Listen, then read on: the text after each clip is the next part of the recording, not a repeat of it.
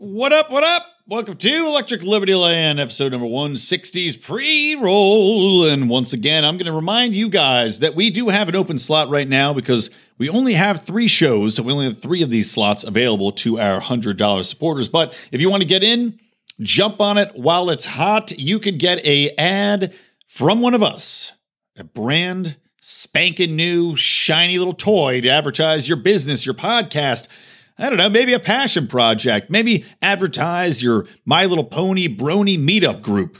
Little sparkle feathers. I know what your secret name is. I know what your secret name is. Ah, anyway, it can be much better than this ad. Trust me, you. But you can only get in on that by going to patreon.com forward slash Lions of Liberty and joining at our $100 level to give you access to all of these wonderful benefits. And additionally, you may have noticed that we've been doing some shows that are based upon our supporters' suggestions or requests, and that can be yours to have at the low, low price of $50 a month in support. You go in for uh, for three months of that. You get to pick a conspiracy corner. You get to pick an LILDL topic. Yeah, you know we can have some fun with it. So thanks to Craig, thanks to uh, Kale, thanks to Davey, our supporters that are at that level right now. You guys can get on that as well, have some fun with it, and we look forward to having you influence and input on our program. Welcome to Electric Libertyland here on the Lions of Liberty podcast, your weekly shot of culture, comedy, and liberty with your host, Brian McWilliams. Oh, yeah, hot dog. How's it going out there, everybody? My ladies, my gents, all the things in between. Welcome to Electric Libertyland, episode number 160, meaning you can go and find all the show notes for today's episode at lionsofliberty.com forward slash ELL160. Now, coming into the show, I want to tell you guys, I did not have my baby yet. I uh, I know some people are curious. As of right now, we are still waiting. The little thing was due on Monday, and we are, uh, as of right now, just playing the waiting game. You know, as I mentioned to our calls or our uh, subscribers who were on the Mufasa call, which is our twenty-five dollar member and up. We do a little uh, Zoom video chat once a month for about an hour, just shoot the shit, talk about different uh, topics in Liberty, and also get their feedback on what they like, what they don't like, what they want to see in the show. And of course, we share with them also what's going to be coming up around the bend for the podcast. But as I uh, had mentioned to uh, to some of the people on that call, you know, I just I just envisioned this baby, you know, just clinging to the uterus, you know, just just really, you know, like you throw a cat into a bathtub full of water and the thing's just splayed out on all the sides of the tub and you can't get it in. That's the way I view my baby listening to me rage about libertarian issues back here in the uh, the old recording den, and she's probably just like, "Oh God, I, I got to deal with that. I got to deal with that all the time, every day." And so she's just positioned herself like a cat above the bathtub on my wife's cervix. Anywho, uh, regardless, I will have a baby sometime soon. Uh, I would say at worst at this time next week. So we shall see uh, how it goes. I've got a backup show in place. We also may do a little uh, little experimental. Uh, maybe Mark and Howie team up for a little Howie Snowden's Boogaloo Radio. We'll see how it goes. But in the meantime, I am still here, your voice for liberty on Wednesdays, crack a lacking with the jokes and the songs. So I don't have a song for you today. I mean, really, I, I was excited to get back to just kind of doing a little bit more of a a, a, swing around topic show because obviously I've been focused on some big major topics lately because how can you not? And sadly, I have to talk about impeachment just a little bit. I've already talked about it a lot. And the good news is, though, guys, don't tune out yet because it's going to be very quick. Or as quick as you can be, uh, a man like myself who tends to drone on and on and on and uh, and go on rants that he doesn't seem to have the ability to stop. Now, first things first, Donald Trump, the impeachment uh, trial, the impeachment hearing, whatever you want to call it, is going to be going forward. Mitch McConnell put through some last minute changes because he was uh, getting pressured. I guess the two days for evidence were not enough, they said. So he added another day and they're Great. So they're going to be doing three days of evidence presentation and then probably five weeks of badgering back and forth and yada, yada, yada. The Bill Clinton trial was about five weeks long. At least that had something entertaining in it. I mean, for Christ's sakes, you had a president getting his knob slobbered in the Oval Office. You had uh, shooting bodily fluids ending up on a blue dress, which I can't really remember if they trotted that out and it was on display during the actual hearings and the trial because – and I know it's not even fair to call it a trial because it's really not a, an honest trial. But I remember watching that back in the day. Uh, my parents had it on constantly. And I'd be honest, I don't see myself watching a single minute of this trial. And I have a hard time believing anybody that's not an avid TDS card carrying member, that being Trump derangement syndrome, is really going to be that fascinated by the proceedings. I mean, what exactly do the Democrats plan on presenting that's going to be any different from the dog and pony show that they had in the House? And I know they're talking about this guy, this Lev Parnas guy, and whatever you know BS he's going to be out there spouting about talking to uh, to Giuliani and talking to different members of Trump's team about you know pressuring the Ukrainian president to do this and that. I don't know. It still comes back to the same nonsense, which is that this is purely political. It's purely partisan. It's something that presidents have done from the beginning of time and they'll keep doing it from the end of time. Quid pro quo is pretty much how you do statecraft when you have an unlimited amount of money to throw at people and you want to try to get something out of that. Uh, so I don't know. I can't bring myself to care about this at all, not even slightly. And you know, not to give libertarians a good, and here you go, guys, pull your pants down, get your lube ready. Because here, I'm going to go off a little bit of a libertarian uh, self flating session here, but as libertarians, I can't see anybody really getting that riled up over this. I mean, we've been talking about abuses in power forever. Every president does them. We're always upset about it. We're always the ones complaining about it. We're always the ones saying that there's too much power, not just in the in the hands of the president. And of course, the president's powers have expanded. Basically, every single president that's been in office and Congress has just twiddled their thumbs and allowed it to happen. Not to mention that the judiciary branch has sat back and repeatedly ruled that the president has these powers time and time and time again, or they make adjustments and bills put forth that adjust the president's powers to give them these, these untethered war powers in the face of this quote unquote terrorist threat. So we're always on the forefront saying that this is ridiculous, that we need to stop this, we need to rein it in, and nobody ever listens to us.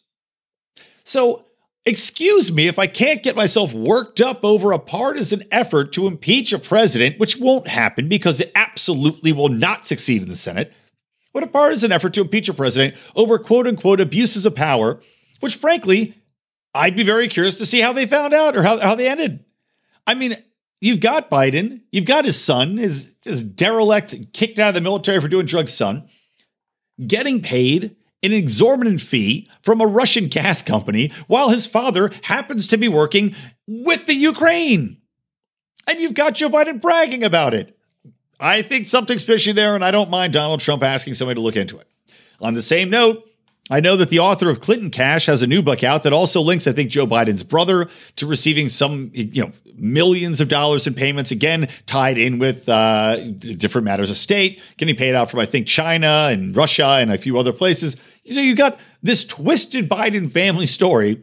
But in the meantime, we're supposed to believe that Donald Trump's egregious actions by asking it for, to be invested in exchange for funding that still was provided and was never withheld and they didn't know about it to begin with somehow means that he should be impeached.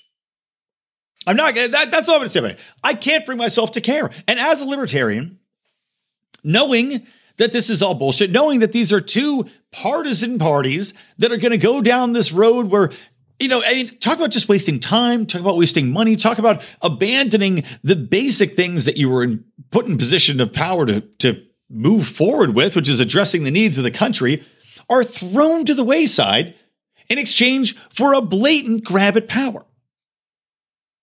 So, as libertarians, why should I root for anybody to have that power? Be they Republican, be they Democrat? I can't bring myself to really care about this because I know it's just more of the same. I know it's simply one party desperately trying to scrabble to maintain or to take power away from the other side, both of which are evil, both of which have essentially the same agenda, which is to grow the size and the control of government. And neither of them can give a damn about me other than to see how much money they can pry out of my pockets to continue to bleed people out overseas. So, pardon me if I sit this impeachment out. Wake me when it's over. I'll be under the tree like Whip, Rip Van Winkle, dreaming of uh, of beautiful libertarian women like my wife, and hoping that little Ron Paulina uh, Mises McWilliams comes out uh, and is a, a happy, healthy child. So I'll be a little preoccupied during this impeachment. So you know, check in with me in four weeks when it all wraps up. Maybe then I'll care. Maybe then I'll give a fuck to have a real opinion on it. Until then it's just all smoke and mirrors, you know? It's flashing lights. and I pray that I have an epileptic seizure to take me out of the, uh, the running to cover it. Now, what I do want to get into, though, on this show, now that we move past that, uh, that line of crap, is that apparently the Boogaloo's been canceled for now, or at least the Boogaloo's been postponed because Ralph Northam, the uh the either he's either the guy that was in blackface or the guy that was in a KKK costume. Good old I'll chop your babies up as soon as they uh, as soon as they're given as soon as they birth these babies. I'm pretty much happy uh, allowing a doctor to chop them up, allowing them to be taken and euthanized on the spot. But you know the doctor's got to agree, and then we can sell their their parts off to Planned Parenthood. But he now, of course, is making a giant push to take away people's Second Amendment rights in the state of Virginia. People in Virginia, turns out, actually like their guns. Not surprising, considering the fact that Virginia was predominantly Republican until very recently, and that a lot of people that may have gone Democrat probably still are proud gun owners. And what we saw was that they had a planned protest. We saw that Governor Northam positioned this in what some people I was reading online, they said it was a no-win situation. I know Howie had, uh, had taken that approach. Uh, I think our, our, buddy Jason, who's a supporter, had taken that, and Jason actually uh, was at the event. And I wanted to, I wanted, to, I was hoping he was going to be on our Mufasa call because he's uh, one of our one of our big supporters and get his take from the event since he was on the ground there. And sadly, he was not on the call just now before I jumped on ELL. But turns out, despite all of the the fear mongering that Northam did by declaring a state of emergency because he and his people wanted to rile up their base by saying that this was going to be the next Charlottesville and that these violent people were going to come in and that they were going to be overrun by neo Nazi militias and that they had to declare a state of emergency because of the imminent threats. Imminent threats, just like we had the reason we had to kill Soleimani, right? Northam's taken a page out of Trump's uh, Trump and Pompeo's book. So they, they declared a state of emergency because there was going to be this army of, of Nazis. Well, what happened? Well, they have the protests. Happened on Monday. Or it happen on Sunday? No, Monday. So they had the protests. Massive turnout. Bigger than Donald Trump's inauguration, if you could believe it. Massive turnout, though. Antifa members actually showed up. They made a, a, a pact to march peacefully alongside Second Amendment rights protesters. They marched together. And in this circumstance, now granted, you're probably not going to see these Antifa people in Portland adopt the same stance of, you know, we provide, uh, we, we are in favor of Second Amendment rights, mostly because you can't beat a man around the head if you're a professor in Portland if he's a gun carrying American. But, you know, these people in Virginia they marched next to the uh, Second Amendment protesters. And they marched with very pertinent signs that make total sense and the reason people like Maj Toure are going around and uh, really campaigning for more minority groups to get armed and to know how to use guns properly. And that is that, frankly, Second Amendment rights are minority rights. Second Amendment rights are, uh, are in fact, probably more important to a minority group because, as one sign said, and I saw many, many signs on Twitter for minority groups, women and men and transgenders and everything else, but it said that minorities are absolutely armed minorities are harder to oppress. Well, goddamn right they are.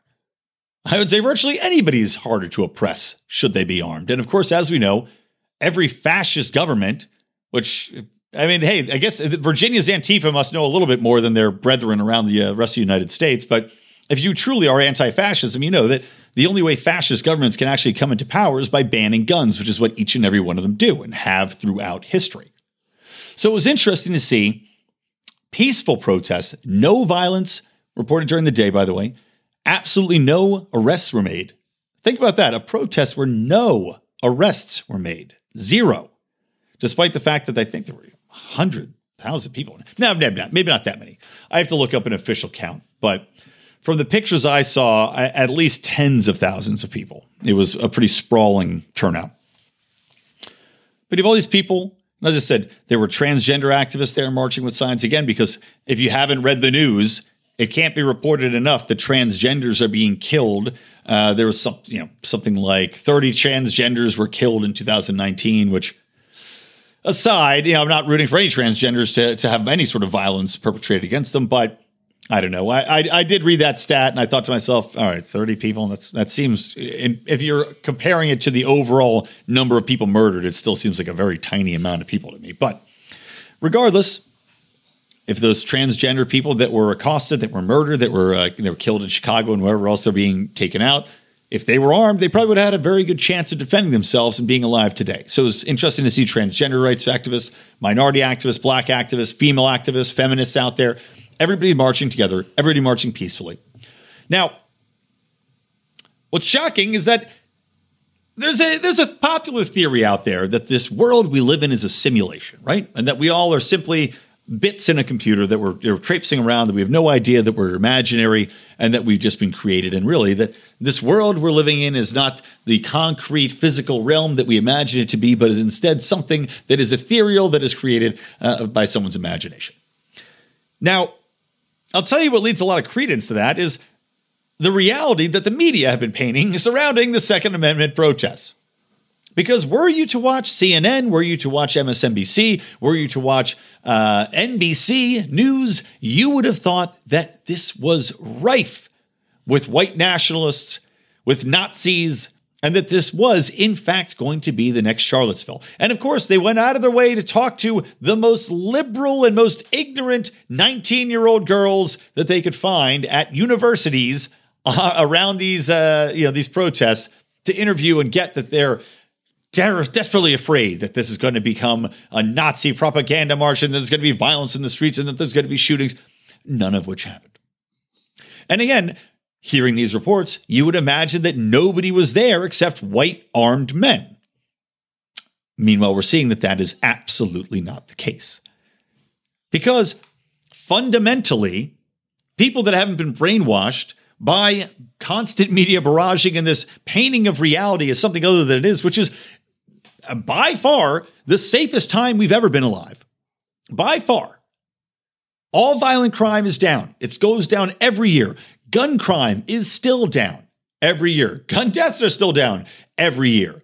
Home, uh, you know, home break-ins are still down every year. But the media doesn't want you to believe that. They want you to believe that you're constantly in a state of danger. And of course, this plays out on the global stage as well. I mean, America hasn't really been at war in uh, God knows how long. We've gone and fucked other people up, but we haven't had to ship anybody out since Vietnam. And even that, wasn't really a declared war to begin with? And we shouldn't have been in there to begin with. There's been zero danger to us as a homeland since the attack on Pearl Harbor, which you could argue would have never happened because it was allowed to happen by our own government in order to draw us into a war. So we're sitting here, safe as can be, other than from attacks by socialist factions that want to destroy our country. But we're, here, we're sitting here safe as can be. And in the meantime, We've got the media telling us that we're under attack by white nationals, which of course are a, a group that is so irrelevant and so unempowered in this country that they might as well be uh, again the the My Little Pony brony groups that I mentioned at the top of the show, and that somehow these armed militiamen are going to rise up and and what? Keep their guns? because they're not storming anybody. You know, they're not storming their neighbors' houses. They're not going around shooting up towns. They're not declaring their own martial law. In fact, what is happening more often than not in these Virginia counties is that they're declaring themselves sanctuary cities. And I, yes, I know my buddy Michael Boldin ha- takes a little bit of umbrage with um, with the way in which they're going about this, but uh, I'm not going to get into that. Uh, of course, it's still empirically encouraging.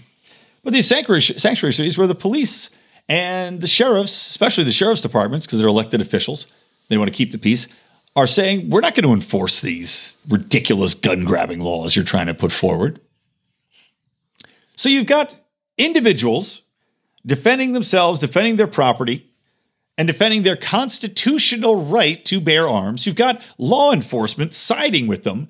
And now you've got an establishment, a democratic establishment, trying to declare war on these people and the media complicit in telling everybody that the war that's been declared is somehow being declared by the people that are simply trying to live their lives and be left the fuck alone.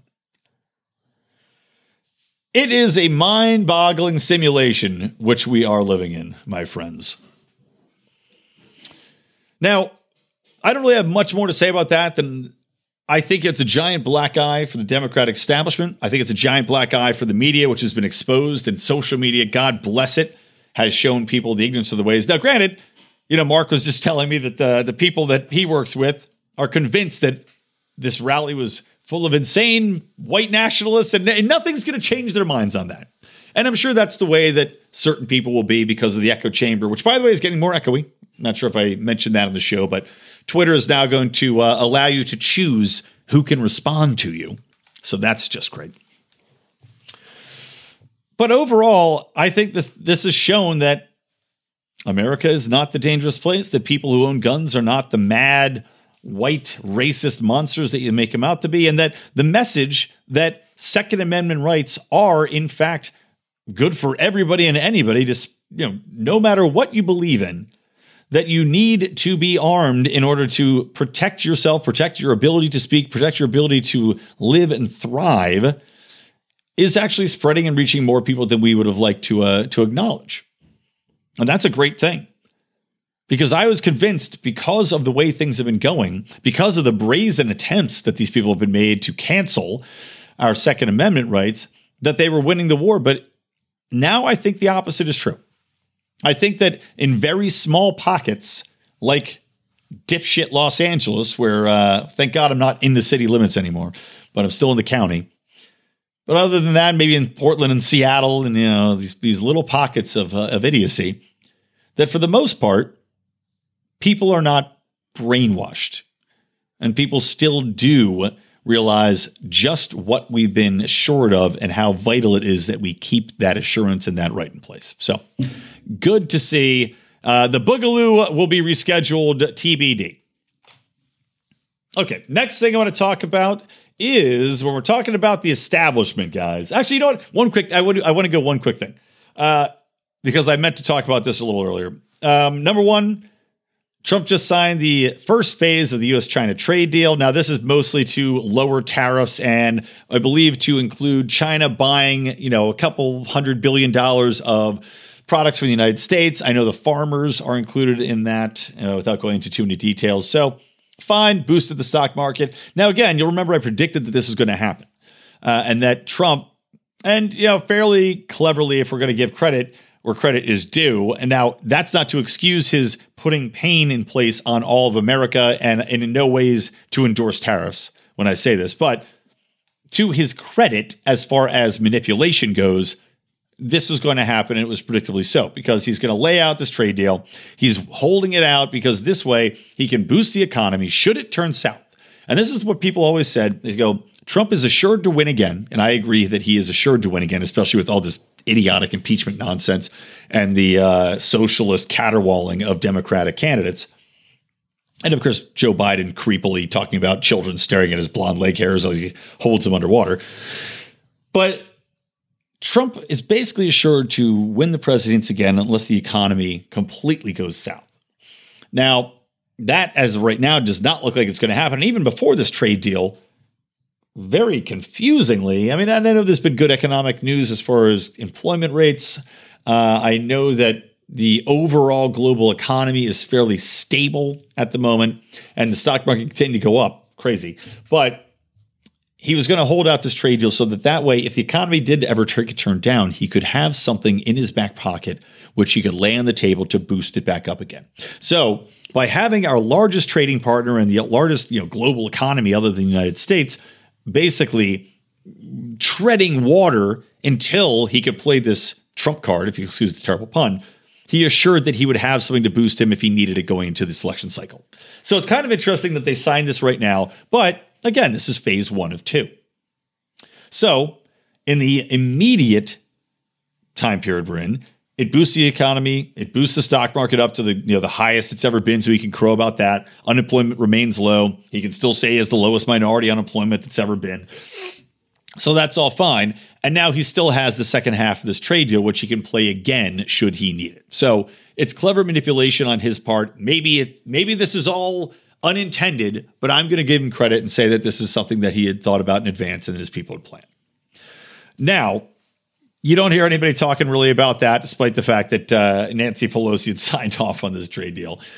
And the other thing that, that I want to talk about, though, is while we have this impeachment trial, this you know, this show trial, this kangaroo court uh, over impeachment for this whole Biden Ukraine nonsense, you've got Putin, who, despite all of basically every single thing that Trump has done, undermining Putin and undermining their economy, especially what with the uh, the gas pipelines in Syria, you've got Putin going over there, and now his term's about to run out right? Uh, it's in danger of running out for, for Putin, who, of course, went from president to prime minister back to president, but they do have a term limit. Now, Putin has basically convinced his government, who are all kowtowing to him, to resign.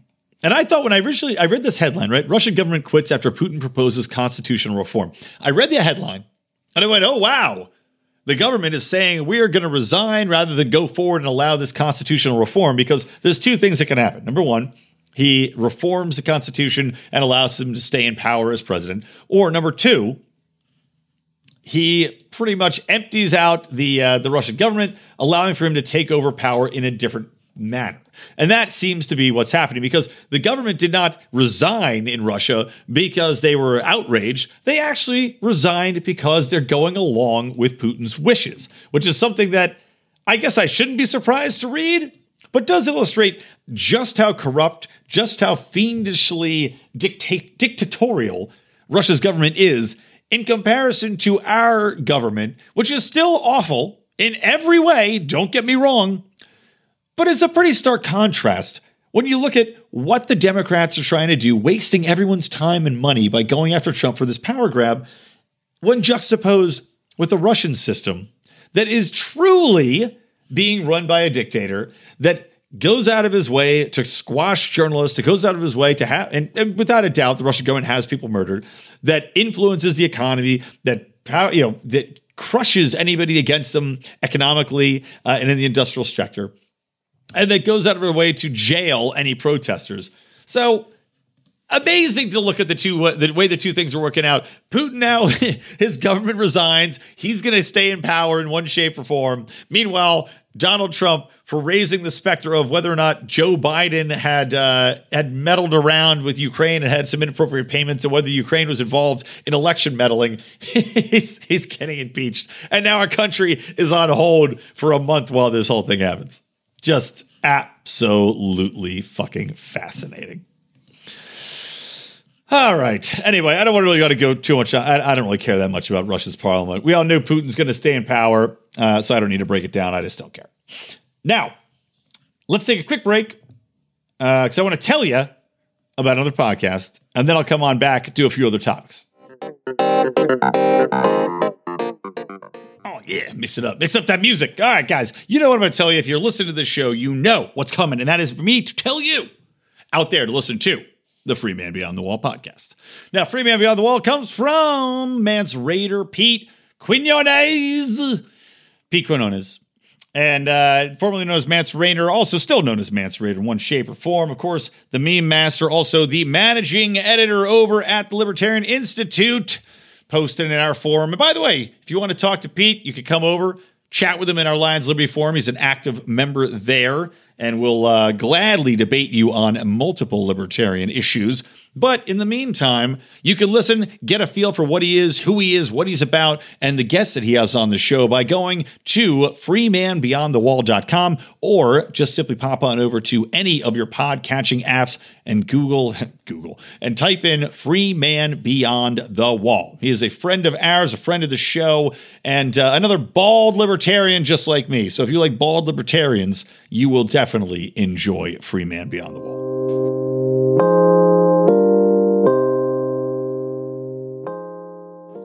All right, welcome back to Electric Libertyland, episode number 160, 160, lionsofliberty.com forward slash ELL 160. Now, coming back in, I was talking about the establishment and uh, power grabs.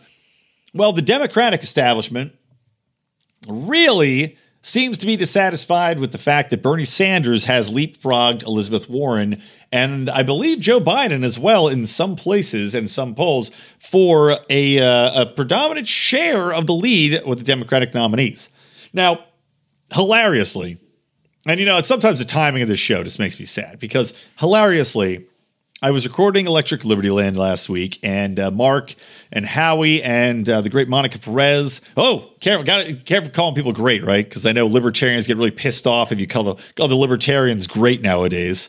If you listen to uh, Dave Smith and the flap he's been in, but the great Monica Perez, always fun, had joined Mark and Howie to do a debate recap, and at the end of the debate, you know, this is after they didn't talk about it on their show, but and and it I guess went kind of unnoticed by a lot of people until the audio was released by CNN, which was which I thought was pretty interesting because CNN was definitely carrying water for Elizabeth Warren, and, and I'll talk a little bit about that.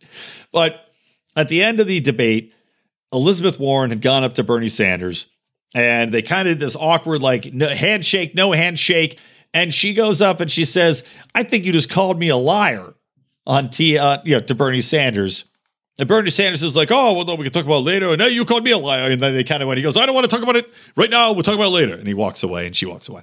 Now, this, of course, comes on the heels of CNN in the most blatant, underhanded attack on Bernie I've ever seen because there's a he, sh- he said, she said, wherein Bernie Sanders and Elizabeth Warren are together alone in a room talking. And Elizabeth Warren claims that Bernie Sanders told her a woman could never win the election. Now, I'm not a Bernie Sanders supporter, uh, and I can't say that I've ever spent an inordinate amount of time with the man. You know, maybe maybe at some point I might have seen him in a thrift shop where he buys his soiled and wrinkled suits that he wears, his ill-fitting suits, cast-offs from uh, I don't know Eddie Munster's collection, Herman Munster's collection. Pardon me, but and of course, next to where Hillary Clinton buys her burlap sacks. But I do think that Bernie Sanders is a guy who would not go out of his way to tell a woman that he supported for the 2016 presidential candidacy before he decided to get in the race because she decided not to. And that is on the record, as he said himself, is on the record saying that uh, a female should be president, would tell Elizabeth Warren to her face that a woman cannot win the presidential election. Maybe she's misremembering. Maybe he said it in the context of some other. I don't know. I don't know. I'm not going to defend Bernie, but what I will defend is his being outraged and his saying, I didn't say this. And CNN basically had called him out on this debate. This hack moderator goes, Hey, you know, so uh, Bernie, did you say, did you tell Elizabeth Warren a woman can never win the presidency? And naturally, Bernie Sanders goes, No, I never said that.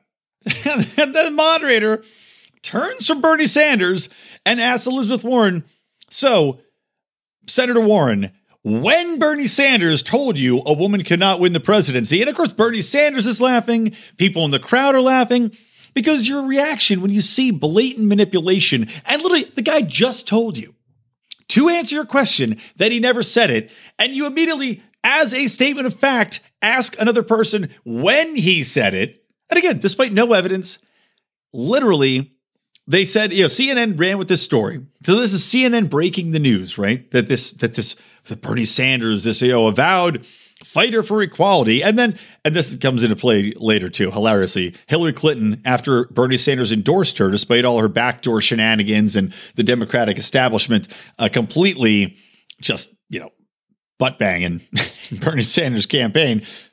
Despite that, Hillary Clinton goes, "Oh, thanks for your endorsement. You a, a fighter for equality and women's rights and all this other stuff in 2016."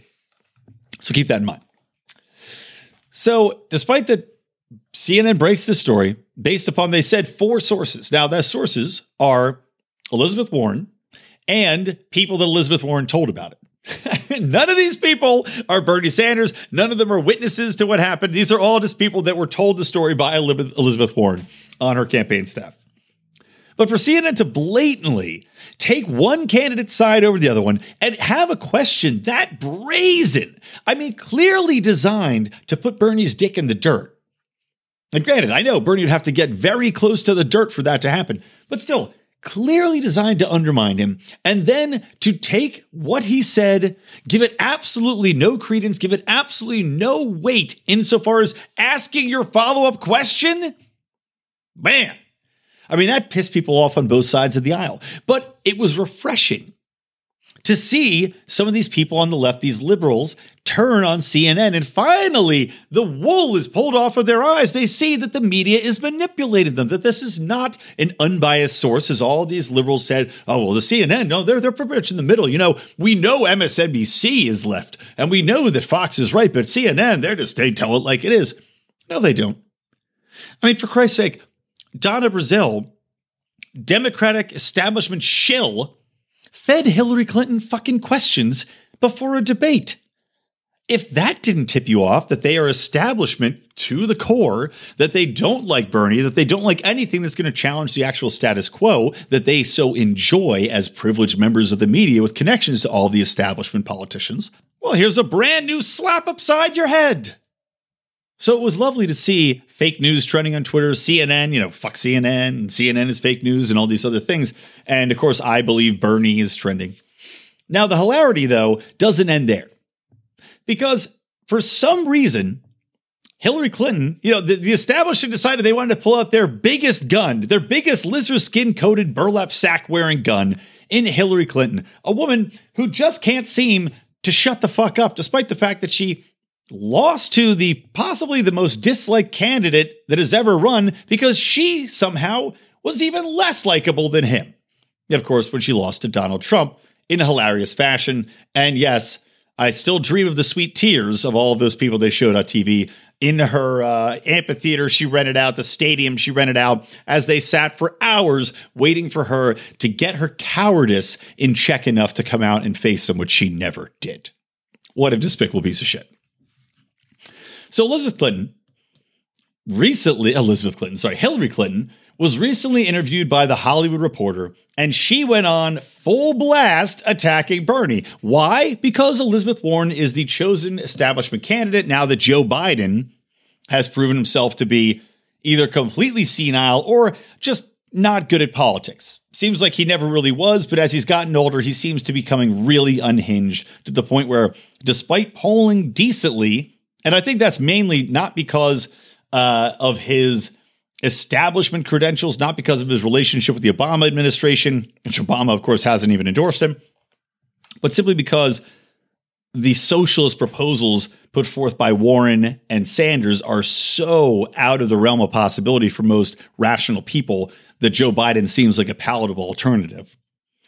But still, they trot out Hillary Clinton to try to you know, back up Warren, who has only only very recently become this woke left, you know, progressive warrior, and I'm sure that that will not actually come to fruition should she get elected.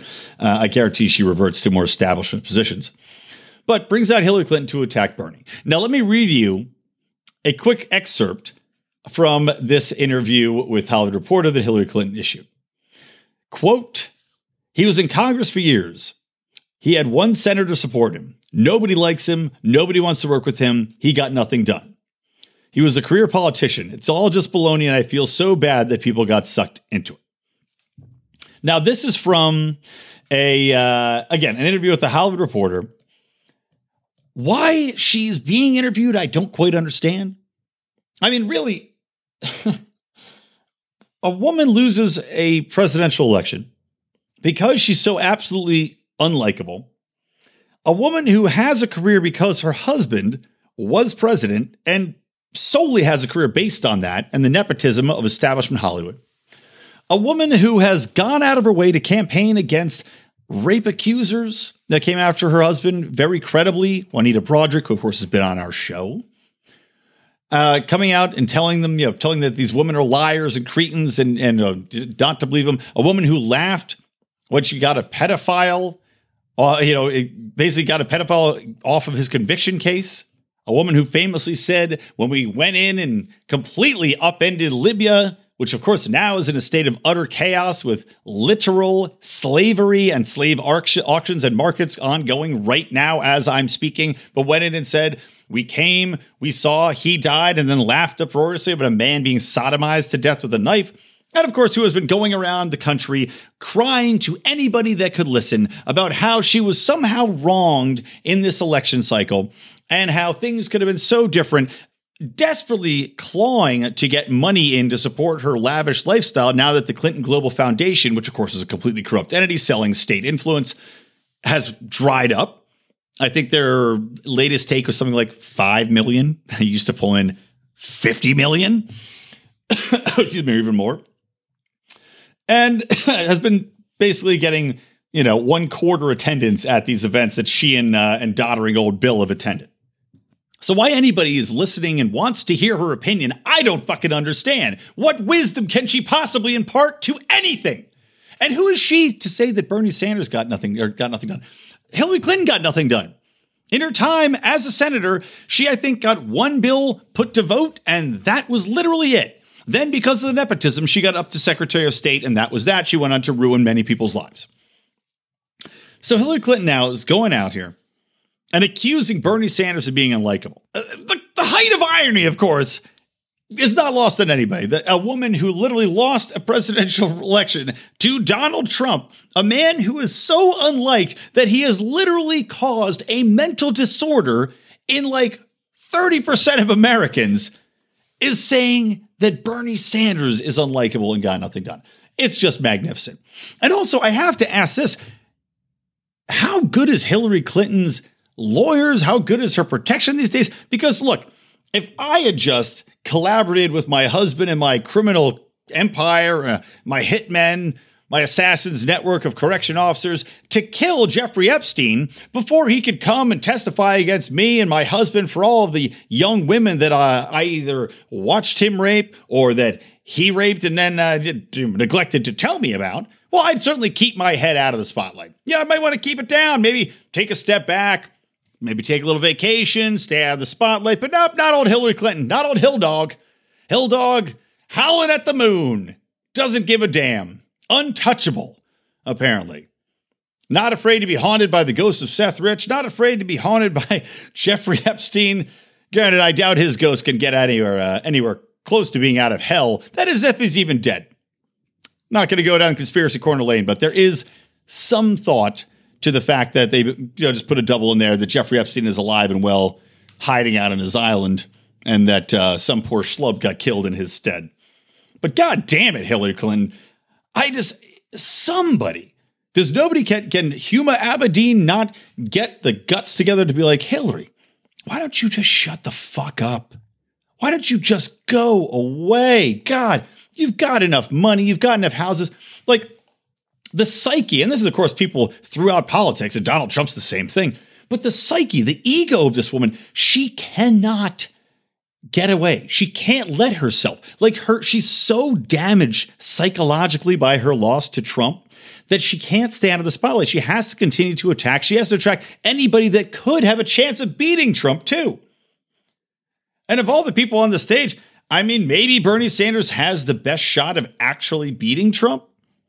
Maybe because he can appeal to the anti establishment wing that, in fact, you know, like I said before on the show, the people that backed Ron Paul, some of those people went alt right. Some of those people went a different direction. Some of those people went to Bernie because they just were like, fuck the establishment. They went to Donald Trump. Now Trump is the establishment. They're going to go to Bernie because they're just like, screw the establishment. I want somebody that's an outside. Well, not that Bernie's outside. He's very much inside career politician, but somebody that's going to be a little different than your everyday politician, have different prescriptions.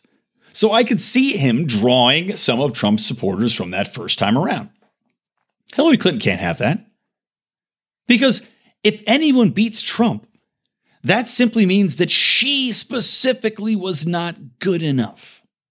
You know, it's kind of like the way I root for my sports teams. If my team loses, and they lose to somebody in the playoffs, right? Except Seattle, because fuck Seattle and their filthy piece of shit Jadeveon Clowney, who dirty hit Carson Wentz in the back of the head and knocked him out of the playoffs. Anyway, if my team loses, usually though, whoever they lose to, I want them to win the Super Bowl. I want to be sure that my team got beaten by an unbeatable superpower, a, a titan with no cracks, no chinks in the armor, that there's nothing they could have done to win. That's it. They lost to the best. They got beaten soundly. Damn, man. Hillary Clinton's ego, despite the fact that she's crying about being robbed and crying about how sexism and racism had something to do with it, despite the fact that we know Barack Obama was the last president, racism had nothing to do with it, sexism has nothing to do with it. More women supported Trump than Hillary Clinton. But her ego needs Trump to win. That's what's crazy about this she needs Trump to win and she has to attack anybody else that has a chance at beating him. Of course, she's established her to the courts why she went after Tulsi Gabbard, who I'm going to talk about in a second. But she had to tear Tulsi Gabbard down because she's anti-war. She's attacking, uh, you know, the establishment war state. And you know, Tulsi Gabbard, if Tulsi Gabbard had gotten the nomination, without a doubt would beat Trump. I'll tell you that right now. The Democrats are fools. And I, I just posted on my personal Facebook about this. The Democrats are fools for not supporting her. She's still in the race. She would trounce Trump. I guarantee it. I guarantee it. But they're too stupid. They won't go along with it. And Hillary Clinton knows that she would have a good chance. So, of course, she has to tear her down just like she's tearing Bernie down. She will tear down anyone who she thinks has a legitimate shot. Watch and see. All right. In regards to Tulsi, I did want to talk about this real quick. Tulsi has come out formally against the war on drugs and for legalizing drugs. And of course, her stance on this is one that I can get behind wholeheartedly as a libertarian. Now, as you know, Tulsi Gabbard has got her warts. She's got a, uh, a socialist bent on ve- several policies climate change, education, uh, healthcare, none of which I agree with, and all of which are pretty terrible. But on the two issues that are the most important on the war on drugs and on the war state slash war on terror, she is pretty damn good. So, in regards to the war on drugs, she had this to say. If we take the step to legalize and regulate, then we're no longer treating people who are struggling with substance addiction and abuse as criminals and instead getting them the help that they need. This was in response to a voter who asked if her plan to end the war on drugs centered on more harm reduction and treatment or if it moved involving to legalize and regulate. Her, she replied, all of the above. Quote, the cost and the consequence of this failed war on drugs is so vast and far reaching socially and fiscally that if we take these necessary steps, we'll be able to solve a lot of other problems that we're dealing with in this country. Now, I was at one of her events here in Los Angeles. Uh, Mark and I attended along with some other uh, libertarian pals of ours. Uh, our pal Angela McArdle was there, along with I think Pablo uh, Sergio was there. I'm trying to remember who else was uh, tagging along for the ride on that one. But you know, I'd pressed her on the war on terror. Uh, other people had pressed her on several other topics, but she remained consistent in the point that she wants to end the war state and she wants to end the war on drugs. And you know, there are a lot of funds that go into that. I remember talking to Howie Snowden about this, and he said, you know, well, and I agree with them on this point, in that if you're going to be funding all these goddamn programs, at least you could use some of the funds from the war state to pay for them rather than just having all of the above going on all the time. So, at least in regards to fiscal responsibility, while I think that her programs for, again, climate, education, healthcare are absolutely the wrong way to go about it and absolutely will cost us an incredible amount of money by eliminating the war on drugs, by eliminating, and also the amount of infrastructure that goes into supporting the war on drugs and the war state as a whole, as a total, you can at least partially balance out what it would cost to put these other programs into place. So, while I'm not for it, I at least can respect that point of view. Regardless, this no holds barred, legalize it and regulate it. Well, I'm not for the regulation, but legalize it uh, point of view is refreshing from a politician. And it's the first time I've heard her express this specifically. So good fucking job, Tulsi Gabbard. Hope you get the support that you deserve and that Hillary Clinton has to crawl out of her goddamn shell once more to try to attack you because you're finally getting the uh, the traction that you deserve within the Democratic Party. All right, two more quick things. Uh, number one, you guys will recall my stance on climate change and how I still don't know for sure if climate change is a thing that is caused by human action or not. I still don't necessarily think that the Earth, in fact, is uh, warming at a uh, unprecedented rate, despite these latest results that came out. Because again, as I discussed on the show, there were results found by the uh, the NOAA that undercut all of the most recent climate models because the temperature data that they were using was completely skewed because of her, uh, urban heat islands and the effect of those on temperature gauges that had just been put into place and hadn't been recalibrated or moved accordingly. That being said, I'm a man who believes in science. I'm also a man who believes in human ingenuity and humans' adaptability. And there's a reason that we've been on this planet for as long as we have and have advanced as fast as we have. And that is because we have an ability to adapt and to overcome. And as such, I said that were climate change an actual issue, were it presented as this is something that we can scientifically prove and it is in fact going to kill us all, that humanity would come up with a solution to fix it pretty goddamn quickly. To that point, DARPA has living bricks that can produce self heal and slurp, can reproduce, excuse me, self heal and slurp CO2 out of the air. Now, some people had pointed out that DARPA is not the only one doing this. I think Ben Pangi, uh, or Pangy, however you want to say it, had pointed this out in our forum as well. And uh, you can check him out, by the way, at the Homesteads and uh, Homeschooling podcast. He does that, uh, I think, every week now. It's pretty sweet. But he had pointed out that there are other people doing this as well. But these bricks basically are created that are living bricks that turn carbon dioxide into CaCO3, which is the main ingredient for cement. So what happens is they pull these bricks out, they create, they basically you put them in place, they suck carbon dioxide out of the out of the uh, environment around them, and then create denser bricks due to the way that these chemical processes interact with each other. So I guess this involves bacteria and a solution of sand and gelatin. And then once the gelatin uh, and this uh, this process starts to suck in the carbon dioxide, it creates calcium carbonate, which mineralizes the gelatin and binds the sand together. So they become harder and they become denser from this environment uh, interaction. And as a benefit, pulls CO2 out of the air. Of course. that's still still TBD if, if uh, CO2 is actually the driving factor in climate change. I personally am not sure about that because it seems like methane and water vapor both play a large and larger role in climate changes than do CO2. But hey, if CO2 is the culprit, this seems to be a good way to solve the problem. And again, this is simply one solution, and there's multiple competitors in that arena. God knows what they're going to come up with if it actually proves to be a thing that is a true threat to humanity and our politicians stop buying, you know, 70,000 or 70,000 acre mansions on beachfront property in prime, quote, hurricane and climate change zones and instead focus on solving what is supposed to be this existential threat. So there you go. Proof of concept for my uh, belief in humanity's ability to overcome something like this. And then to wrap up the show, uh, I want to talk about the idiot of the week, and that is once again Alexandria Ocasio Cortez. And I'm just basing this off a, uh, a very simple statement that she had made. and it is this quote, No one ever makes a billion dollars, you take a billion dollars. Now, this was being said over Martin Luther King Day in a conversation with Ta Ta Nehisi Coates, who is a uh, complete liberal slash uh, race baiting hack, if I am being completely truthful in my opinion of him. And she says, again, this is a quote No one ever makes a billion dollars. You take a billion dollars. I'm not here to villainize and to say billionaires are inherently morally corrupt. It's to say the system we live in, life in capitalism, always ends in billionaires. And that they, of course, make their money off the backs of undocumented people, black and brown people, being paid under a living wage, and single mothers.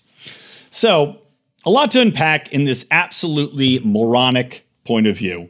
And really, just is there anything more fundamentally broken in a worldview than that? Than believing that billionaires haven't made their money and somehow they're being taken, they're taking money out of people's pockets based upon a corrupt system. And specifically, that billionaires are making their money off undocumented people, black and brown people, and single mothers. I, I'm desperate to see the empirical evidence to back up this claim where Amazon is predominantly making all of its money off of undocumented people, black people, and single mothers. Because you know what? I'm going to guess that Amazon, like if we're talking about Amazon or really any billionaire backed company, typically what ends up happening, Alexandria, is that the system we have called capitalism allows people to create a product or a service that people want to buy. Rarely do you get billionaires that come out of not creating a product or a service. In fact, the only way you can have billionaires where you're not creating a product of this or a service is for that billionaire to be a product of government which of course is what you want to solve this problem. And accordingly, what you want to use to attack people that have free market capability and to attack entrepreneurs that are trying to create and take part in a capitalist exchange. Amazing, right? The irony there that this fucking idiot can't see that by creating something that people want, you actually are providing a service that is so valuable that people actively will exchange their time and effort, which of course results in them being paid for in exchange for whatever providing, you know, be it Amazon, you're providing cheap goods that are delivered to you very quickly and easily. They save you money by not having to drive to the store. They save you time by not having to go and walk around to multiple stores if you're doing shopping, which of course, time is often more valuable to people than money, which is why we have weekends, not because the unions mandated them, but because we advanced to the point where people were able to take time off rather than having to work seven days a week because advances in technology and advances within the way people value their time versus their income. In fact, most people would exchange, especially in poorer societies, would opt to exchange mandated vacation time in exchange for more money. Again, in America, we don't have to worry about that because our capitalist system has allowed us to advance to the point where we now have more free time than we've ever had in our lives. We have more money and more capital accrued than any time in the history of humanity, and more at our fingertips to keep our lives easy and free than we ever have in the past. So, for AOC to come out here and say that black and brown people being paid under a living wage are somehow leading to the creation of billionaires simply doesn't add up. Number one, the concept of a living wage is bullshit because the living wage alters from city to city, from lifestyle to lifestyle, and has a million other factors that are coming into play there children, uh, commute to work, all that other things.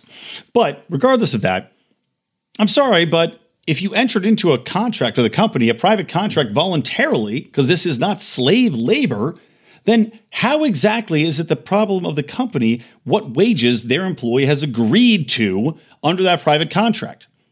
You can't blame the company and say that capitalism and billionaires are to blame because people have voluntarily offered their time in exchange for a wage, which probably was better than they could find on the competitive market.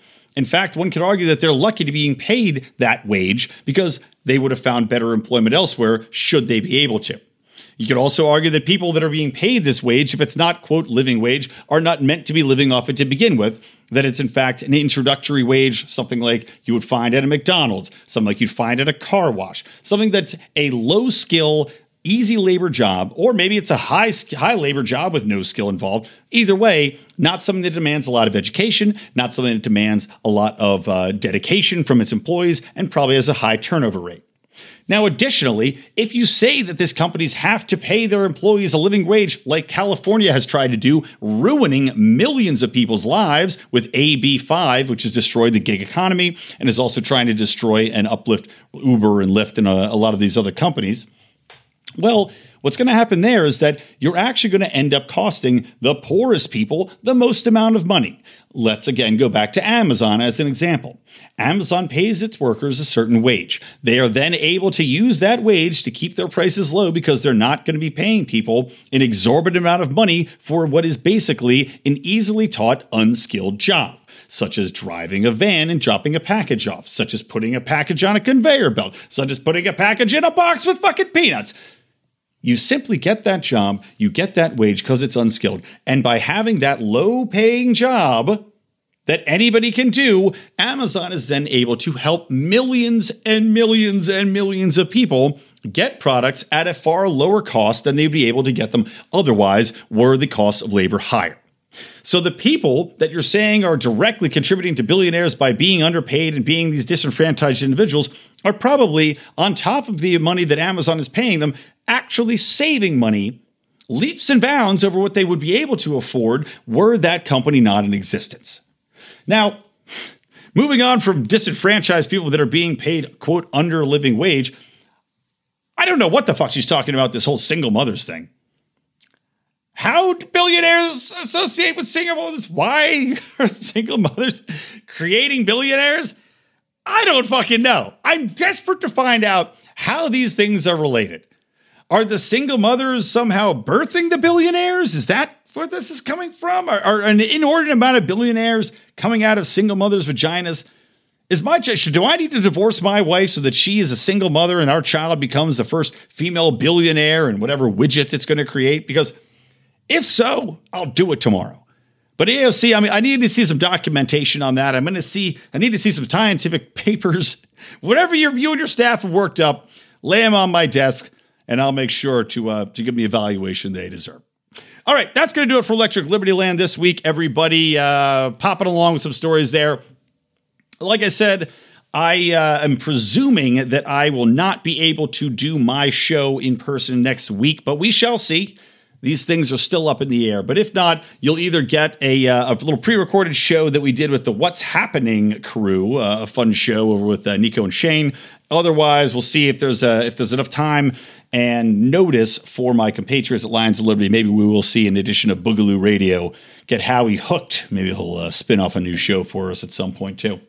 All right, guys, that's it from me, Brian McWilliams, uh, and all the Lions of Liberty. Again, listen to Marc Clair on Mondays with the flagship Lions of Liberty show. Listen to John Odie Odermatt on Fridays with Felony Fridays. And of course, me every Wednesday. So here's me signing off and reminding you from Electric Libertyland to always stay plugged into Liberty.